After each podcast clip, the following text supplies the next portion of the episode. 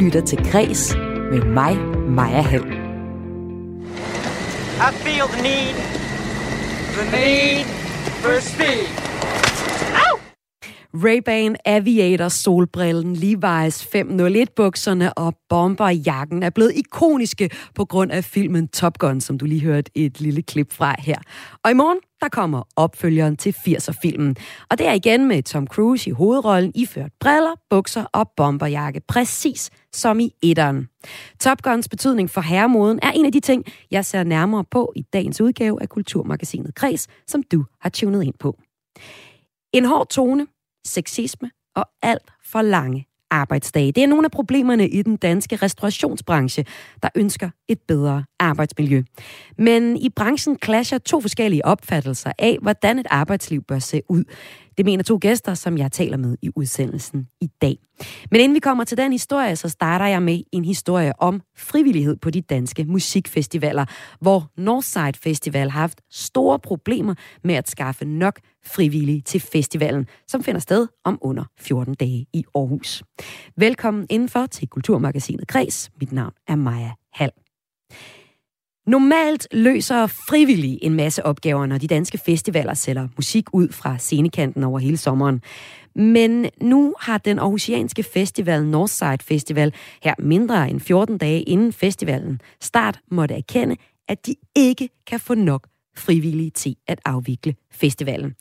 Derfor har de sendt et jobopslag ud, hvor de søger lønnet arbejdskraft til forskellige opgaver. For eksempel at guide trafikanter, eller hjælpe med at levere drikkevarer til barne, og til at køre øh, service til øh, øh, service til opvask.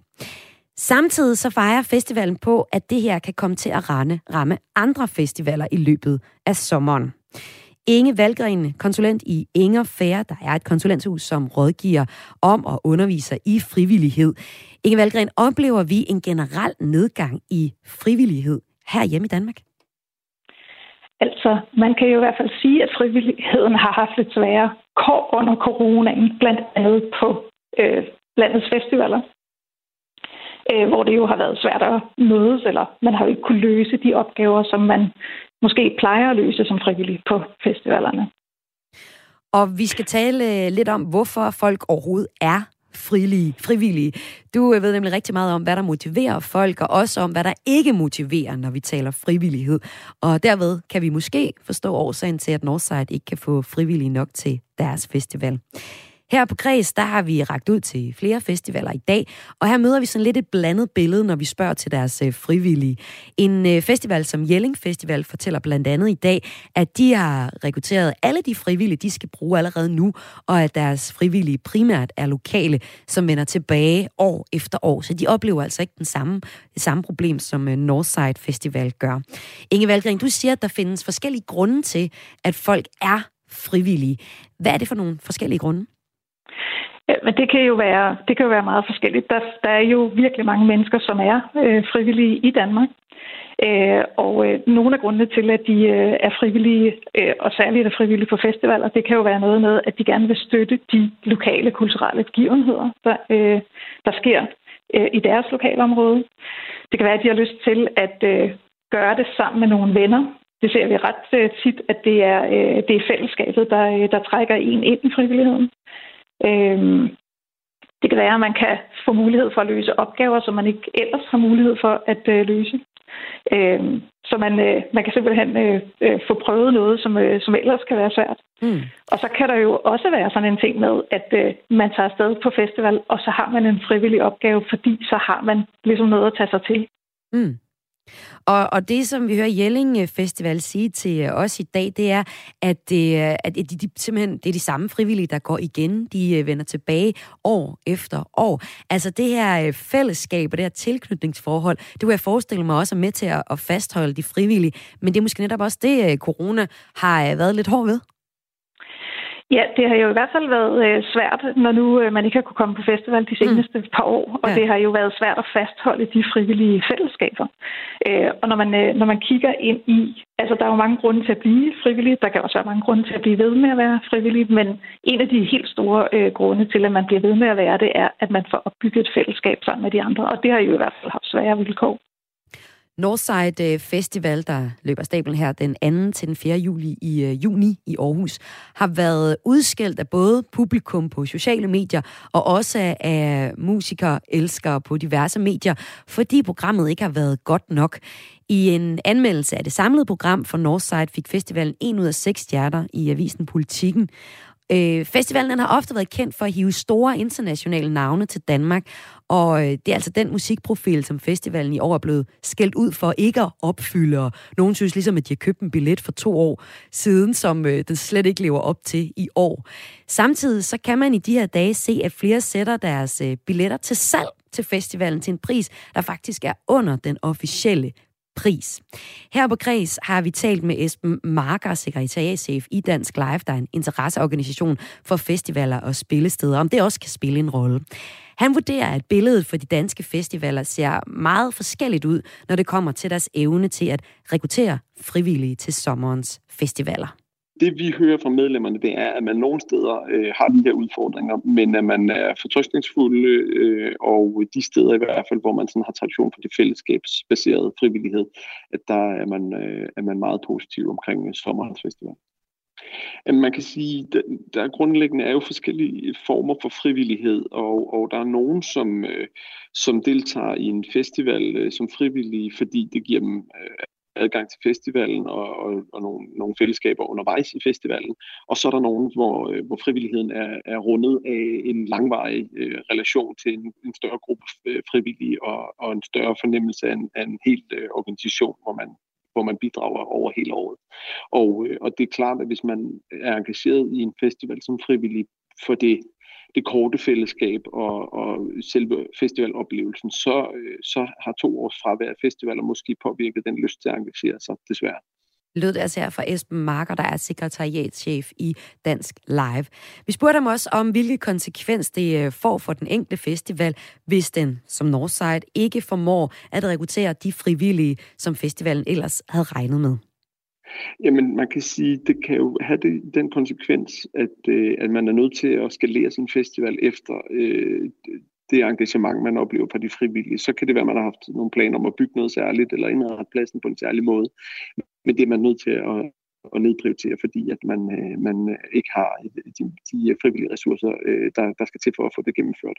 Så, så det kan man sige, det, det er jo en af effekterne. Og, og det er klart, står man så med, med nogle store opgaver, som man ikke kan få løst med, med frivillig engagement, så må man jo ud og finde andre måder at gøre det på. Derfor kan det jo også have en, en økonomisk, øh, en økonomisk konsekvens, hvis man skal have nogle leverandører ind og, og ordne en, en, en dedikeret opgave frem for frivillige, der kan løse det lyder det altså her fra brancheforeningen Dansk Live. Og jeg har talt med, eller vi har talt med Esben Marcher, Marker i, i forbindelse med, at Northside Festivalen her kun to uger inden festivalen starter, har problemer med at få frivillige nok, og det har altså betydet, at de nu søger, øh, simpelthen øh, har altså sat et jobopslag op, hvor de øh, vil betale for nogle af de opgaver, som frivillige ellers skulle stå for. Med mig her i Kulturmagasinet Kreds har jeg også konsulent i Inger Færre, vores ekspert i frivillighed i programmet i dag, Inge Valgren. De øh, danske festivaler er forskellige. Nogle er bygget på lokal frivillighed, hvor de lokale foreninger får øh, penge tilbage, når de har, har deltaget. Og så er der også de mere kommercielle festivaler.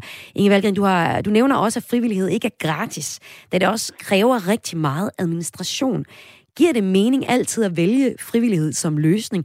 Altså, man kunne jo også bare give folk penge, når de laver et stykke arbejde. Den løsning, som Northside er, er endt med i det her tilfælde. Altså lige øh, den diskussion, tænker jeg, øh, hvad hedder det, Esben øh, øh dækker meget godt mm. øhm, øh, i, sit, øh, i, i sit svar. Altså, jeg tænker jo, at, øh, at der kan være mening øh, for den enkelte frivillige, øh, og øh, hvad hedder det, både i at være, øh, være frivillig på en kommersiel øh, øh festival, og også i at være øh, øh, frivillig i en af de foreningsdrevne øh, festivaler, øh, som jo er det Øh, de grunde, som jeg i virkeligheden gav øh, før. Altså det, øh, at man kan støtte op om noget, eller man kan gøre noget sammen med, med nogen, man er, er venner med, eller øh, være en del af det fællesskab, der er om at øh, skabe en festival.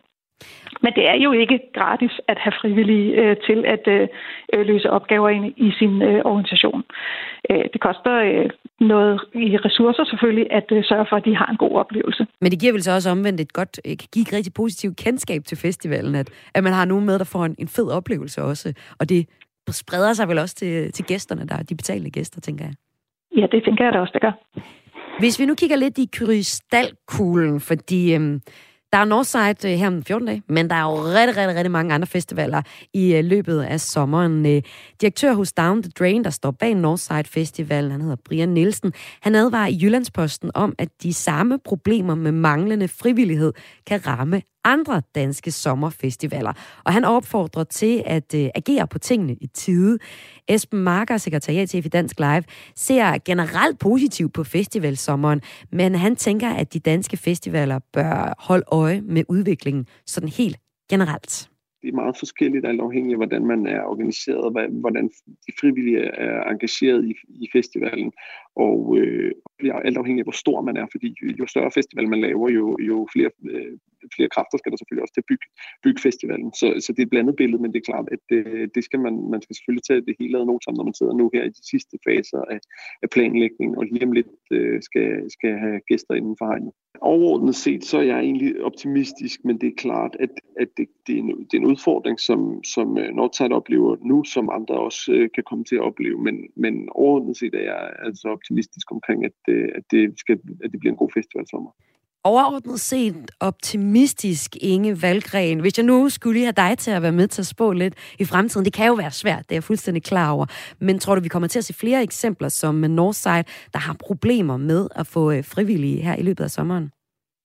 Det er jeg jo virkelig svært ved at, øh, at udtale mig om. Det tror jeg, øh, som til også Esben ved mere om, end, end jeg gør. Men jeg er meget fortrøstningsfuld med hensyn til frivilligheden og frivilligheden på, på årets festivaler.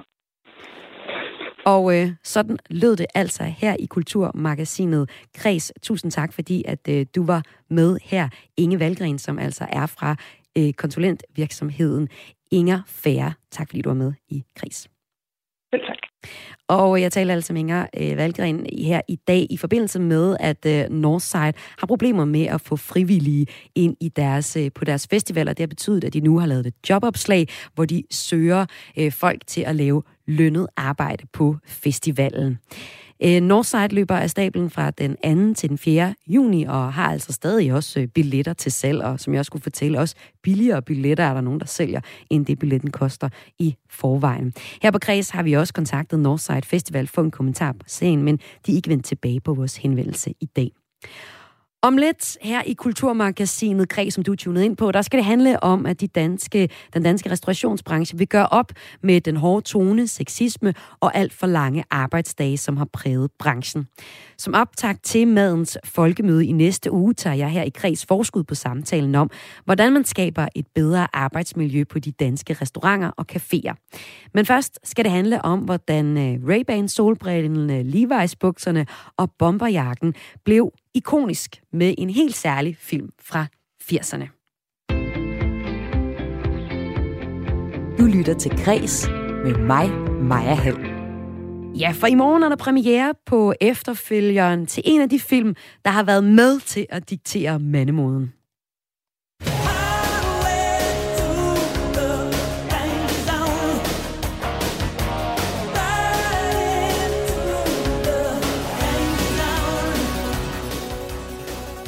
Det her det er noget af soundtracket til den ikoniske film Top Gun fra 86. Og i morgen så er der premiere på opfølgeren på Top Gun. Filmen har været med til at gøre særligt tre beklædningsgenstande til noget, som er blevet en del af herremoden. Det mener min næste gæst i kreds i dag, og det er Frederik Lens Andersen, der er tidligere moderedaktør hos Euroman, og i dag er kreativ direktør i modevirksomheden Holidays. Velkommen til dig. Tak. Du mener, at Top Gun gjorde Ray-Ban Aviator solbrillen, den her trekantede solbrille, de blå Levi's øh, 501 bukser og bomberjakken til klassiske modeelementer. Hvordan har filmen gjort det? Jamen altså, man kan sige, at 501'erne jo, har jo eksisteret i lang, lang tid før øh, filmen, men på et eller andet plan, så øh, skal man huske på, at øh, før i tiden, før sociale medier, før smartphones og alt det her, der øh, var der ikke så mange kanaler, hvor igennem man modtog sin sådan stilmæssige input og øh, blev opmærksom på diverse trends.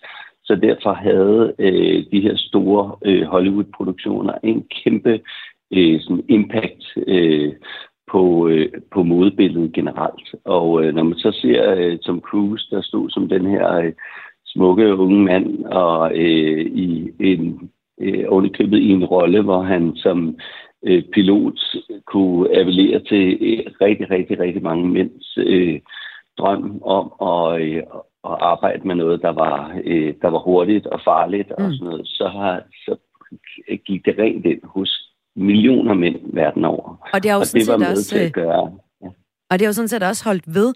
Altså i traileren, som jeg lige så, inden jeg gik ind i dag, i studiet, der, øh, der kan man se, at Tom Cruise er iklædt nogen... Altså det er det samme igen, ikke? Det er både brillerne, det er også en hvid t-shirt, som man også er på i den første. Og det er måske også fordi, altså både for at dyrke nostalgien, gætter jeg på i toeren her af, af Top Gun, men måske også fordi det, det er et look, der faktisk holder i dag. Øhm, du er selv en, øh, selvfølgelig en, der går meget op i mode, ikke? Men øh, du har selv over langt over 200 par af de her 501 øh, Levi's bukser. Ja. Og du kan se, at de her bukser, fordi det er jo blevet lidt samleobjekt for dig, kan, kan jeg høre, har ændret sig ja, en lille ja, smule hvert år. Altså, hvad er det, der sker med de her øh, bukser? Jamen altså, øh, ja, det er jo sådan en, det er jo sådan en, en lidt velbevaret hemmelighed, men øh, Levi's har det med, altså, cirka hver femte år, så justerer det en lille smule på, øh, på bredden på buksebenene, eller der kan være nogle, øh, sådan, nogle meget, meget små detaljer, som man ikke lægger mærke til, men, og det justerer de ud fra, hvad, hvordan, øh, hvilke veje blæser øh, modvinden, så at sige. Men i hvert fald så er øh, de, de blå, øh, og måske købe de slidte blå 500 og den hvide t-shirt, og jo egentlig i princippet også All Stars. Øh, det er jo sådan noget, der er med til. All Stars er jo så ikke en del af, af hele Top Gun-universet, men, men det er alt sammen noget, der hører til det, man sådan vil betegne som sådan ærke-amerikansk øh, beklædning.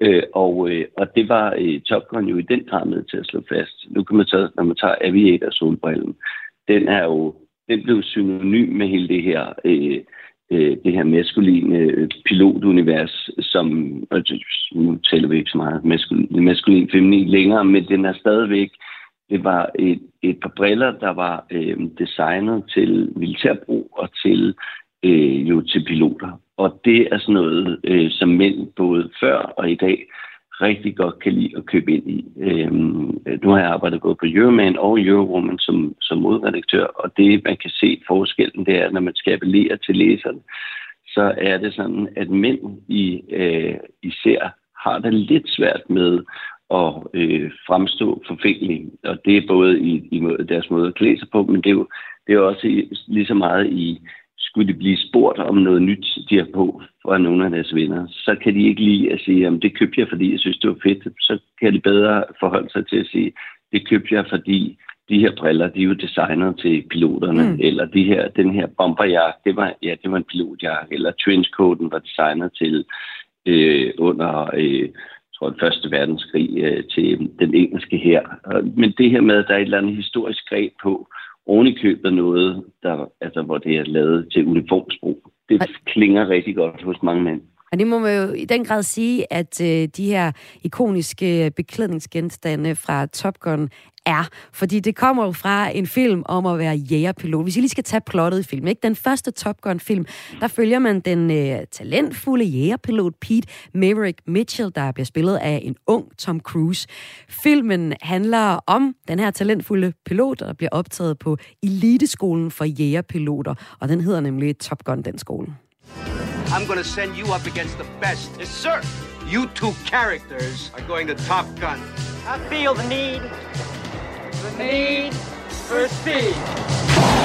Ja, og øh, vores hovedperson har et hæftigt temperament. Også problemer med autoriteter, og på flyverskolen, der kæmper han øh, blandt andet en intens kamp mod sin kølige og ret dygtige rival, Tom Iceman Kasanski, der hele tiden minder ham om, at hans øh, domdristige pilotfar døde i tjeneste.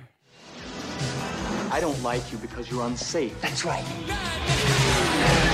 I am dangerous. Oh, I'm dangerous, siger Tom Cruise her. I den nye efterfølger er Tom Cruise tilbage i sin ikoniske rolle som piloten Pete Merrick Mitchell. Efter mere end 30 års tjeneste som en af flådens bedste piloter, er øh, Pete tilbage på skolen for de allerbedste piloter nu i rollen som underviser. Det er altså plottet i øh, filmen, der er på torsdag premiere og er efterfølgende til filmen, der var med på en del af den bølge, hvor film var med til at skabe moden. Og det er det, vi taler om her i Kulturmagasinet Kreds i dag sammen med dig, Frederik Lenz Andersen, der er tidligere moderedaktør hos øh, blandt andet Euroman. Hvilken rolle, altså du var inde på det lidt før, men hvilken rolle spillede film i modeverden generelt dengang der for ja, 36 år siden, da, den første Top Gun-film øh, udkom? Altså drønede folk bare ud og købte øh, de her Ray-Ban solbriller? Det, det steg i hvert fald salget ja. efter, efter øh, at filmen kom ud. Ja, det, det, det, var, det var lige præcis det, de gjorde. Og det er det, der, der har været... Øh, øh, der jo har været, de har fundet ud af igennem årene. Jeg tror, at dengang, da de, havde, da de klædte det på, der vidste de godt, at det nok skulle få en stor betydning for, øh, for modebilledet, for det havde de allerede set tidligere, også med for eksempel Grease, som var, var, i, var fra slut 70'erne, mm. og filmen Taxi Driver, som også var fra slut 70'erne, der var det jo, i Taxi Driver var det M65-jakken, i Grease, der var det også 501 og, øh, og hvide t-shirts i øvrigt, og øh, Chuck Taylor All Stars, men øh, de her, øh, alle de her elementer, nu er der jo selvfølgelig nogle af dem, der er gået hen og blevet sådan almindelige klassikere, men de har det jo lidt med alligevel at komme og gå. Og så lige pludselig så øh, så vi her for nogle år tilbage, der var det jo skinny jeans, der, der havede, så har 5 ikke haft lige så kronede dage. Så det, det er ligesom for med til at fortælle, at man kan ikke regne med, at 501'eren altid er lige eviggyldig, selvom de, selvom de også ændrer lidt på bredden på buksebenene, så de passer. Ja, lige præcis. Lige præcis. Ja. Hvis så, så er der se, jo nogle ting ja. indimellem. Ja. Hvis vi så skulle se på den måde, okay. som, øh, som vi bliver eksponeret for mode i dag, altså der er jo stadig noget med, når der kommer nogle film, så er man sådan, ej, hvor øh, House of Gucci, der øh, blev det snakket meget om, hvordan, øh, hvordan øh, det så ud i den øh, film, men, men det er selvfølgelig ikke, fordi jeg styrte ned i butikkerne og købte Gucci-tøj, efter jeg har set den film, selvom den handler om det. Men hvordan mhm. adskiller den måde, vi bliver eksponeret for mode i dag, sammenlignet med, med derfor sådan 30-40 år siden? Man kan sige, at grundlæggende så går det bare meget, meget stærkere i dag, fordi at de, de sociale medier de er med til at påvirke os i en helt anden grad. Og det er jo ikke kun på i forhold til de folk, vi følger, men også på grund af de her algoritme-ting, som, øh, som øh, præger os, og som, øh, hvor vi bliver øh, hele tiden påvirket af øh, nye ting. Der er jo nogen, der, øh, der er jo firmaer, der køber ind i nogle specifikke aldersgrupper, de gerne vil henvende sig til. Der er sponsoreret indhold, alt muligt, som er designet til at ramme os på forskellige måder. Og det, det, det de sociale medier blandt andet har været med til at gøre, Øh, eller, og i det hele taget internettet, fordi at, øh, kollektionerne er kommet ud. Øh, altså, de blev eksponeret samtidig med, eller øh, lige efter, at de har været vist på catwalken, så gør det, at vi øh, springer på en, en tendens, men ikke engang nødvendigvis det, der så er lige blevet vist på catwalken, for det kommer først ud et halvt år senere. Så øh, der, er det, der er nogen, der tyrer til high street butikken, der er hurtige til at måske kopiere det, der så lige er, er blevet vist. Men øh, grundlæggende handler det i hvert fald om, at øh, tendenserne var meget, meget kortere tid, mm. hvor at før i tiden, der kunne vi se, at det var noget, der, øh, fordi vi kun havde øh, ligesom modemagasiner og øh, film at forholde os til, som sådan i grove træk, så var, var det, at, øh, at du så det, og så blev det påvirket til at gå ned og købe enten det samme eller noget lignende, øh, det du nu havde råd til. Hvor, øh, ligesom tager man et eksempel som James Bond-filmene, så plejer de jo at have en meget, meget større impact. De har stadigvæk en stor påvirkning af, på mange mennesker, især plus 40 mænd. Øh, men Øh, men, øh, men i dag er der ikke den samme, altså du går ikke ud og skal have det samme ur som James Bond. Det skulle man før i tiden. Og det er der, hvor, hvor det viser, at, at film, de har mistet lidt deres magt. Altså, de har selvfølgelig stadig en del, men der er også et meget, meget større udbud af film konstant. Øh, og det, der blev produceret færre film før i tiden, og de film, der var, dem så man igen og igen. Nogle gik jo i biografen, så dem adskillige gange for at få alle detaljer med. Og så hvordan som Cruise bar solbrillerne helt øh, præcist, og bukserne Præcis. og det hele. Frederik Lenz Andersen. Ja, og så var det maskulint, ja. Ja. ja, og så var det maskulint. Ja. Tusind tak, fordi du ja. var med i Kulturmagasinet Kreds i dag. Tak. Altså til en snak om, hvordan øh, nogle af de items, Tom Cruise har på i Top Gun-filmen fra 80'erne, stadig er ikoniske. Altså de her aviator-briller, de her blå Levi's-bukser, og øh, også den her bomberjakke, den her jægerpilot-jakke. På trods af, at den nye Top Gun-film ikke er på det store lade endnu hjemme, det er først på torsdag, så er øh, anmelderen øh, til, øh, at allerede blevet anmeldt, fordi den har været præsenteret på Cannes Film Festival, som er i gang lige nu. Blandt andet så har film magasinet Eko set den, og de er begejstrede. De skriver, at den længe ventede fortsættelse af Tom Cruises gennembrudsrolle er ikke bare hæsblæsende og storslået topunderholdning, det er også den bedste blockbuster i årvis. Så det kan jo være, når den er så stor film, at folk igen lige skal have deres øh, uh, aviators solbriller frem, nu hvor det også er ved at være øh, sommer i Danmark igen. Tom Cruise, han øh, er, da han i sidste uge blev filmen præsenteret, og der blev han faktisk uh, tildelt en hæders guldpalme ved Filmfestivalen i Cannes, hvor uh, han deltager altså i forbindelse med, der kommer den her tor på øh, 80'er-klassikeren Top. Gun, som øh, har premiere herhjemme i øh, morgen. Og øh, lad os lige høre, vi kender ikke det nye soundtrack endnu på Top Gun, så lad os bare høre det gamle. Take My Breath Away vandt en Oscar i 1987. Filmen blev yderligere nomineret i kategorien bedste lyd, bedste klipning og bedste lydredigering. Og tag os noget, lad os tage noget lyd fra øh, filmen. Her er det Take My Breath Away, altså fra soundtracket fra den første Top Gun-film. Du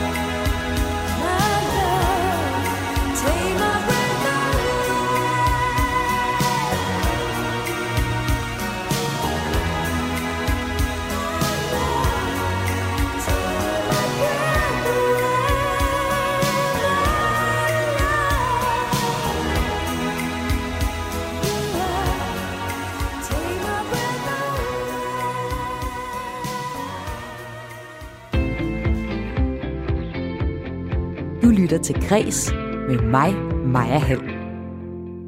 Medierne har gennem det seneste år kunne berette om flere dårlige sager i restaurationsbranchen, hvor en hård tone og et sexistisk arbejdsmiljø er blevet kritiseret.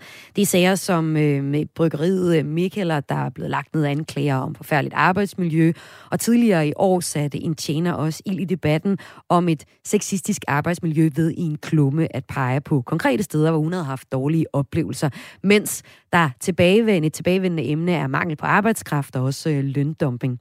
Og derfor så bliver det også et af temaerne, altså dårligt arbejdsmiljø i restaurationsbranchen, når man fra den 3. juni kan komme til Madens Folkemøde på Lolland. Her i Kulturmagasinet Græs på Radio 4 tager vi på forskud på den diskussion om, hvordan man kommer problemet til livs. Og det gør vi blandt andet med dig, Camilla Seidler. Velkommen til dig. Velkommen til, Camilla. Mange tak. Du er kok og driver restauranten Lola i København, hvor du særlig har haft et fokus på arbejdsmiljø. Og også velkommen til politisk chef i DRC, Danmarks Restauranter og Caféer, som er altså en brancheorganisation for restauratører. Freja Brandhøj, velkommen til dig. Tak skal du have. Og vi starter med Camilla Seidler fra restaurant øh, Lola. Du mener, at årsagen til, at vi hører om dårligt arbejdsmiljø i branchen, blandt andet skyldes, at folk er begyndt at sige fra over for arbejdsmiljøet. Der er altså nogle, blandt andet nogle nye generationer, der siger nej tak til lange arbejdsdage og en hård tone. Hvordan er det, du ser, at, øh, at de clasher lidt med traditionen i branchen, som du jo også er en del af? Jamen, jeg tror, at øh, der har været en, en normalisering af vores adfærd. Det er som om, sådan, nu har vi fået lukket nogen ind i klubben, og så er det sådan, man opfører sig. Øh, og det har ligesom bare været normalt, generation efter generation.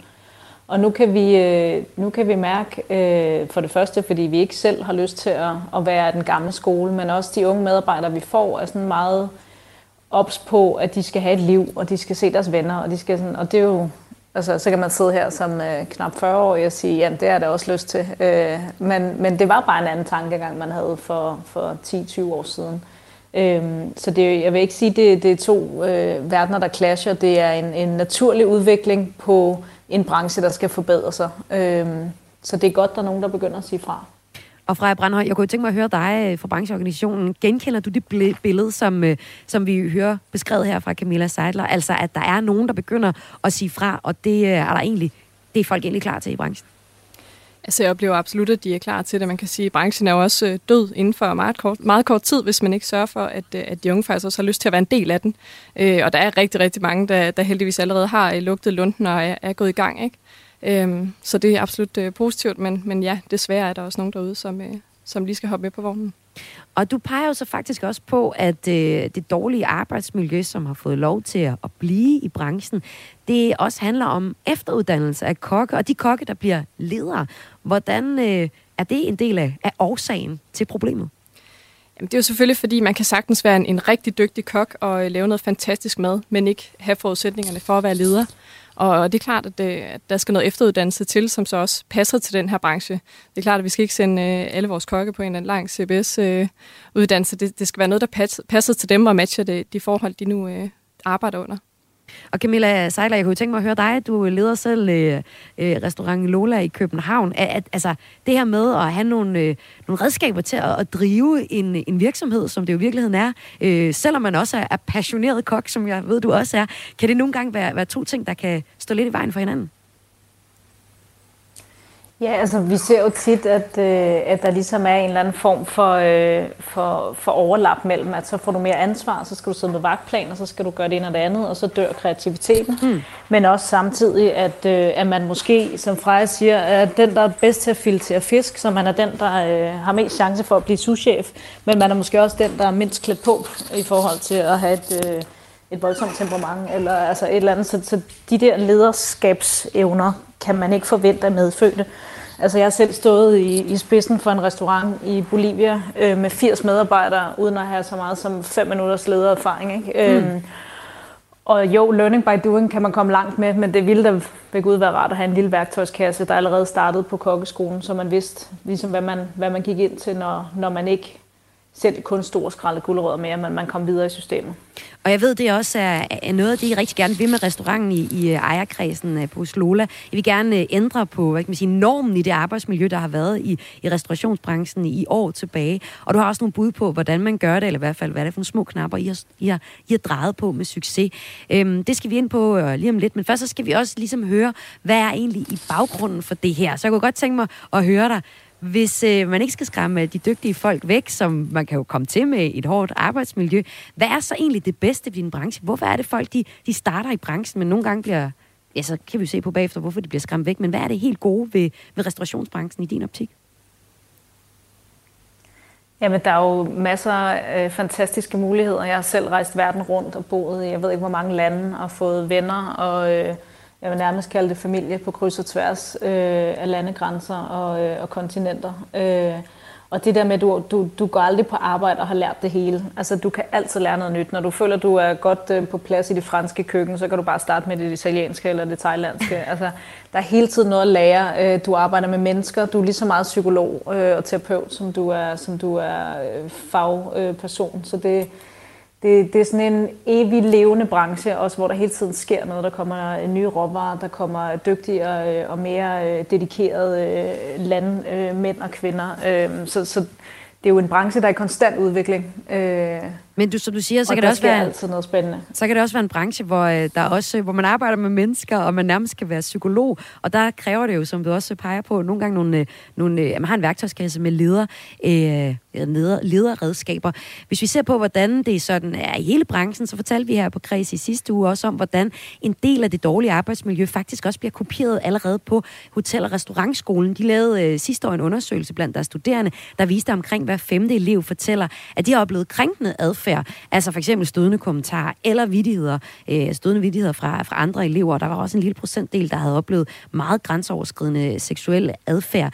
Camilla Sejler, du er, har restauranten Lola. Hvad har du selv oplevet i branchen i forhold til det dårlige arbejdsmiljø, som også er en del af arbejdet i din branche?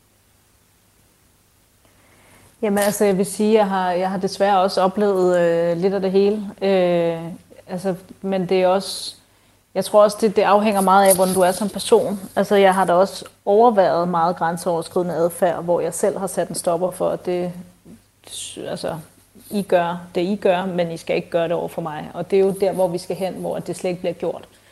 Øhm, så, så, så man kan jo ikke forvente, at folk skal kunne sige fra, Nå, du, hvis du ikke kan klare øh, mm. mosten. Altså sådan, nej, du skal kunne gå på arbejde og have det fedt og glæde dig og vågne op om morgenen og tænke, hold kæft, jeg glæder mig til øh, af Lone på Bord 7 og fødselsdag i aften. Hende skal vi skulle lige øh, give den ekstra gas hos. Ikke? Altså, du skal, du skal, det skal være behageligt. Det skal ikke være, undskyld udtrykket, det skal ikke være pik og patter det hele. Det skal være kunst og kultur, og det skal være musik og smag og økologi. Altså, det skal, det skal handle om positive ting. Øhm, og der har jeg da også oplevet alt muligt skrald, som, øh, som er totalt tumpet, men jeg har heldigvis formået at ryste af mig, og så fokusere på selv at prøve at gøre noget andet øh, og invitere medarbejdere ind i, i den klub, hvor vi, vi helst ser, at, at vores hverdag er inspirerende og spændende, i stedet for øh, dum og øh, gammeldags.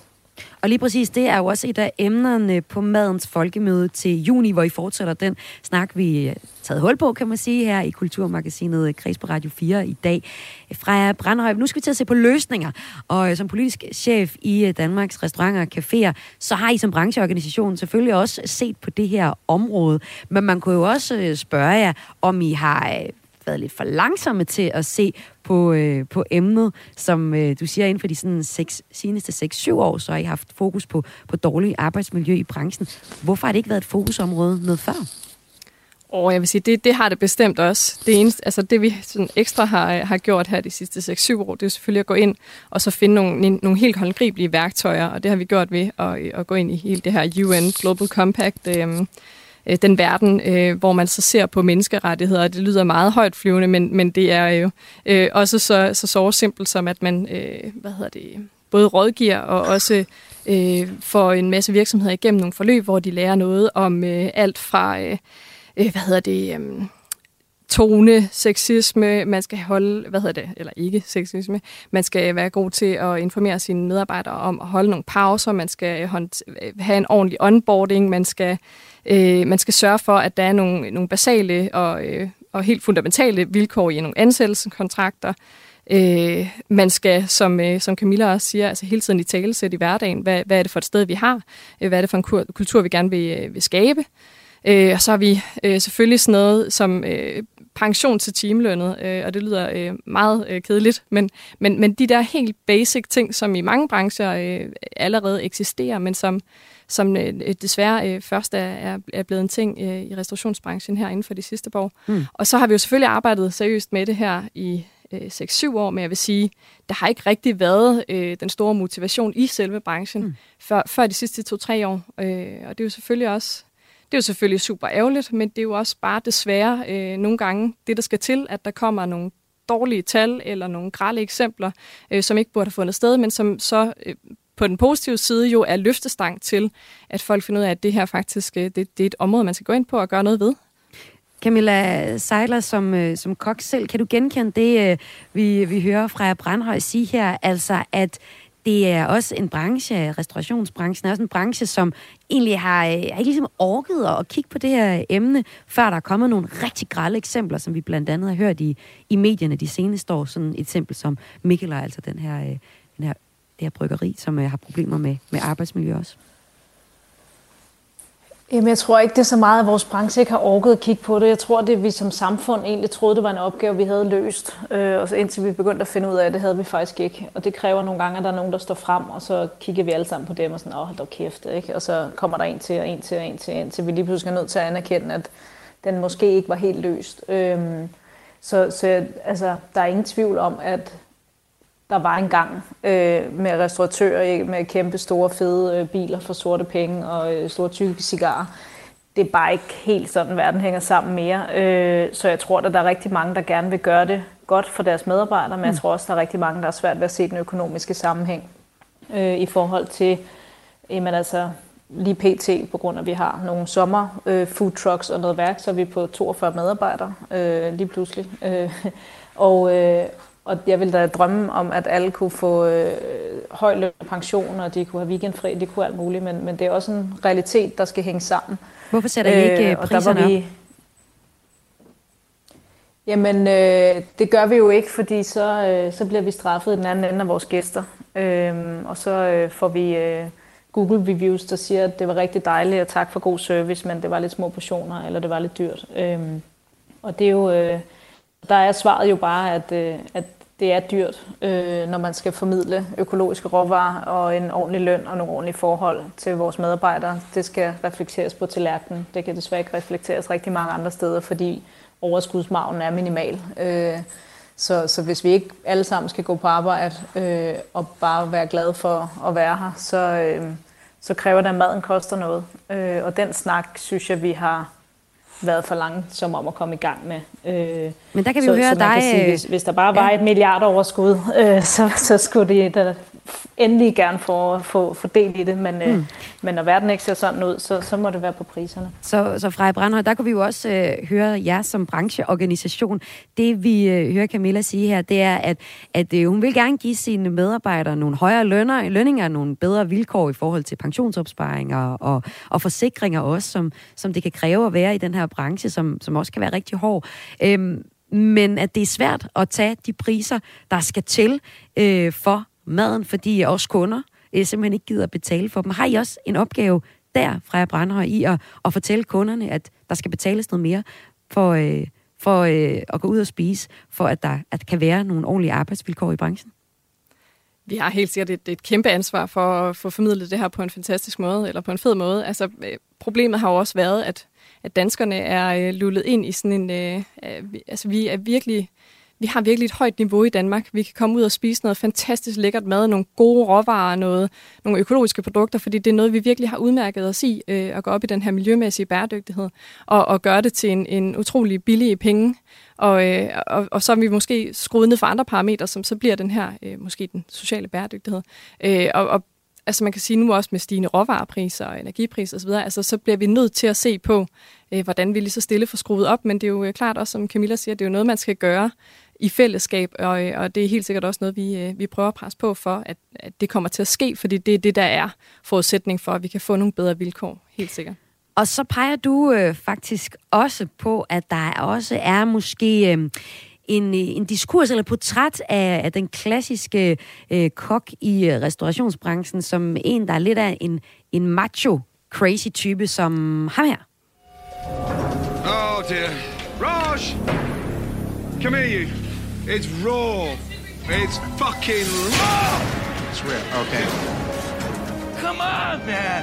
It's raw! The guy can't change his underwear the right way. We haven't even served the fucking entree. I need to get food out. Oh boy, here we go. Det her det er Gordon Ramsay, den britiske kok fra tv-formatet Hell's Kitchen. Hvordan er det, du ser, at en, en type som ham også kan være med til at fastholde et dårligt arbejdsmiljø på de danske restauranter, øh, Freja Brandhøj? Jamen, vi har jo, øh, vi har jo simpelthen øh, vi har brug for at have nogle gode forbilleder derude, øh, og, og nogen, der går forrest for ligesom at, at sætte en anden stil og en, en, en fed kultur. Og, og derfor så er min kæmpe appel, det er jo også, at vi, at vi skal stoppe med at romantisere de her rædselsfulde vilkår i, øh, i sådan en anden form for misdyrket. Eller altså, mis, er det øh, dit hadvildsprogram, Hell's Kitchen, i virkeligheden? ja, men altså... Yeah. Ja, lyder det fra Camilla. Jamen, det er jo sådan en misforstået heldedyrkelse, ikke? og jeg ved godt, at man, øh, man har brug for ligesom at, øh, at få noget spænding ind i, men det kan man altså også gøre på, på så mange andre måder, ikke? Camilla Seidler, øh, en del af det, I har gjort for at skabe et bedre arbejdsmiljø, er jo også bare tale om, at I ikke tolererer sexisme eller racisme. Men er det også at gå udenom om typer, der synes sådan en som Gordon Ramsay er, er fed? Helt klart. Er det simpelthen noget, I spørger om til jobomtale? Altså, jeg, jeg, jeg, Ser du op til Gordon Ramsay, så er du kan ikke du lige, ansat. Kan du lige Gordon Ramsay, så er du ude. Ja. Nej, altså vi lægger jo op til, at, at, øh, at sådan som vi gerne vil have det, og sådan som vores hold, der arbejder øh, sammen med os, gerne vil have det, der tolererer vi det her ting. Og hvis, øh, og hvis man synes, det er en underlig ting at få at vide, så skal man måske overveje, om det her, man har lyst til at være. Øh, og hvis man synes, det er en fed ting at få at vide, så er det nok lige nok det her, man skal være. Så det er jo også, vi lægger meget op til fra starten, at, øh, at det, er sådan et, det, det er et no-go at være en idiot øh, på en eller anden måde. Øh, og der er der ingen tvivl om, at jeg gik selv ind i branchen, fordi Jamie Oliver fæs rundt på hans Vespa og købte tomater og hældte olivenolie ud over alting og fik køkkenet til at se genialt ud. Og jeg tror heller ikke, der er nogen tvivl om, at vi har så dårligt ry nu, netop på grund af Gordon Ramsay-programmer og den der, øh, altså igen en, en okayhed af, at selvfølgelig skal man rose den der folk, fordi at forretten er forsinket. Sådan, det er bare mad, slap dog lige af, ikke? Altså, øhm, og med et sødt smil og en undskyldning til gæsten, så er jeg sikker på, at alt går. Øh, så, så, så nej, vi, øh, vi ansætter ikke folk, der er fan af Gordon Ramsay, tror jeg. Nu øh, har jeg både øh, en kok med fra Restaurant Lola, jeg har også øh, en med fra brancheorganisationen Danmarks Restauranter og Caféer her i Kulturmagasinet Kreds i dag til en samtale om, hvordan man gør op med det dårlige arbejdsmiljø i restaurationsbranchen. Det er en øh, samtale, som fortsætter på Madens Folkemøde, der er til, øh, der foregår mellem den 3. og den 4. juni. Og jeg kunne tænke mig afslutningsvis lige at spørge jer, hvad I tænker er det vigtigste, som jeres branche går videre med for at undgå øh, dårligt arbejdsmiljø. Jeg er klar over, at det også er en, en samtale, vi har i hele, øh, i hele vores samfund om, hvordan øh, vi behandler hinanden godt. Men hvad er sådan det vigtigste i restaurationsbranchen? Hvis jeg nu starter med dig, Freja Brandholm, hvad er så det vigtigste øh, for dig og for, for budskabet at, at give videre til, til branchen eller til os gæster? Jamen, øh, vi synes helt klart, at det her det primært handler om ledelse og, øh, og efteruddannelse så synes vi, det handler om, øh, om at få gang i hele den her øh, HR-rådgivningsproces. Øh, vi synes, det handler om de der helt strukturelle, fundamentale, fundamentale ting, som, øh, som ansættelseskontrakter, øh, ja, en personalehåndbog og ja, sådan noget. Så ja. rammerne ligesom er, øh, er i orden, ikke? Rammer med en god leder. Og hvad siger du, Camilla Seidler, supplerende? Jamen, jeg er meget enig. Øh jeg er selv i gang med et uh, Human Resource Management kursus af samme årsag, så vi kan få alle de der ting fuldstændig på plads. Øhm, og så synes jeg, det er vigtigt, at, øh, at det faglige øh, udvalg og, øh, og Horester 3F kigger ind i, hvad uddannelsen skal omfavne, og man ikke burde blive klædt bedre på til, til ledelse fra en tidlig start i, i faget. Øhm, og så en sidste bøn til gæsterne om, at, at vi har svært ved at, at få, øh, få faglært personale i vores branche, så man skal være rigtig sød ved den tjener, man har, når man er ude at spise, fordi de gør det så godt de kan. Og det er ikke sikkert, at de har taget en fireårig uddannelse, men de er trods alt mødt op på arbejde og kommer med de bedste intentioner. Så det må man godt møde dem med. Sådan lød opfordringen herfra, og pøj pøj med diskussionen fremadrettet. Tak. Mange tak. Den fortsætter blandt andet altså til madens folkemøde, som øh, foregår den 3. til den 4. juni på Engstofte Gods på Lolland. Du lytter til Græs med mig, Maja Hall. Og det aller sidste, du får i Kulturmagasinet Kreds i dag, det er en anbefaling fra vores kulturagent på Fyn. Hun anbefaler dig at tage en tur på Gammel Brydeskov. Der er et hotel og en restaurant og konferencecenter. Der arrangerer en masse forskellige ting, men øh, Pauline Vestergaard, der er vores kulturagent på Fyn, hun har været til et børnevenligt arrangement, der hedder Ulvetimen. Og her fik hun åh, tiltrængt noget øh, fred til at spise mad sammen med sin mand, mens børnene legede udenfor til det her arrangement. Det fortalte du hun, da jeg talte med hende her inden udsendelsen. Og det ligger altså, jeg ja, helt naturskønt, omgivet af skov og 300 meter til vandet. Og så tilbyder de alle mulige forskellige arrangementer. De sætter alle mulige forskellige gang. Øh, gågrupper, saunagus-oplevelser, madlavningsarrangementer og øl- og vinsmagninger, og så alt muligt øh, andet, udover selvfølgelig overnatning og restaurantbesøg.